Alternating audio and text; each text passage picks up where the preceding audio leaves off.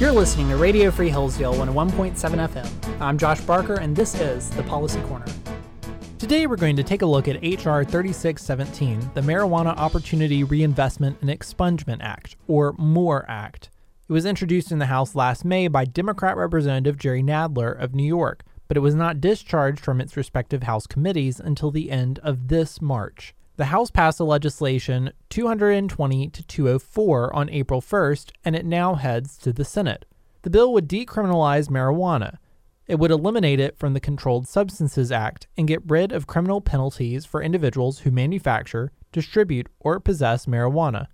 It would also have a retroactive impact and, quote, shall apply to any offense committed, case pending, and conviction entered before, on, or after the date of this act.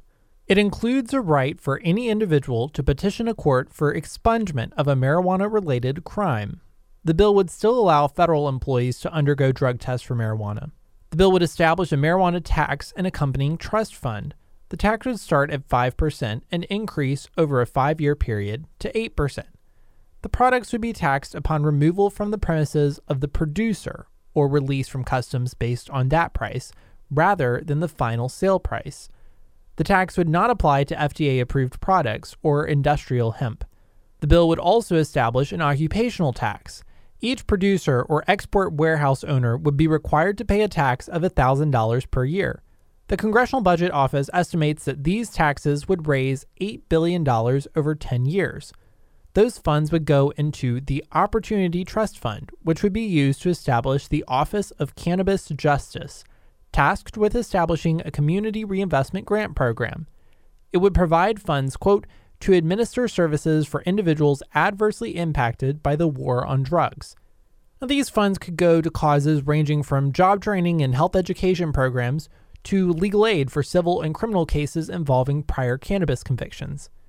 The individuals targeted for assistance will be at or below 250% of the federal poverty level for at least five of the last 10 years, which is currently under $32,000 for an individual or $55,000 for a family of three. The individual also must have been arrested for or convicted of sale, possession, use, manufacture, or cultivation of cannabis, or whose parent, spouse, sibling, or child has been arrested or convicted of one of those crimes. It will ensure that the Small Business Administration's programs and services are also available to cannabis related businesses, including for loans and loan guarantees.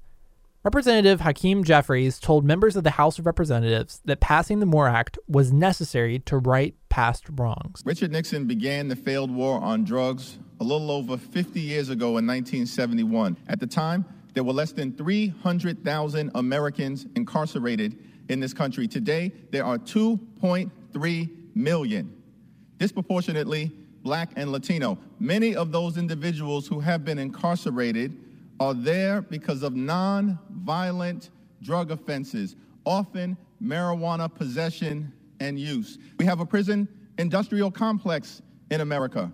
It doesn't advance public safety and it hurts economic development. It has ruined individuals, ruined lives, ruined families, and ruined communities. It's time to end the federal cannabis prohibition. It's time to invest in communities in a way that makes sense, both from a public safety standpoint as well as a fairness, equity, and justice standpoint. It's time to pass the MORE Act. Representative Bob Good of Virginia says that legalization is the wrong approach. The priority of this Congress now turns to expanding access to addictive, behavior altering recreational drugs at a time when our country is also experiencing increased addiction, depression, and suicide.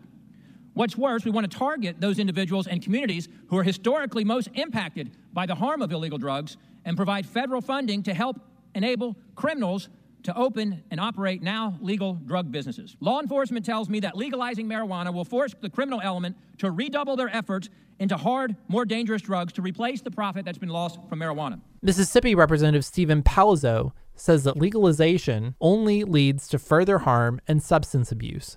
In states with legalized marijuana, there are more marijuana related emergency room visits and hospitalizations than any other category.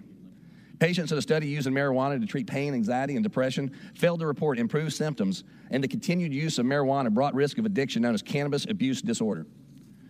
The National Institute on Drug Abuse found that about 30% of marijuana users has some form of use disorder. In Colorado, the leading state for legalizing marijuana, there was a 25% increase in CUD among 12 to 17 year olds. These are our children. That's all for now. Thanks for tuning into Radio Free Hillsdale 101.7 FM.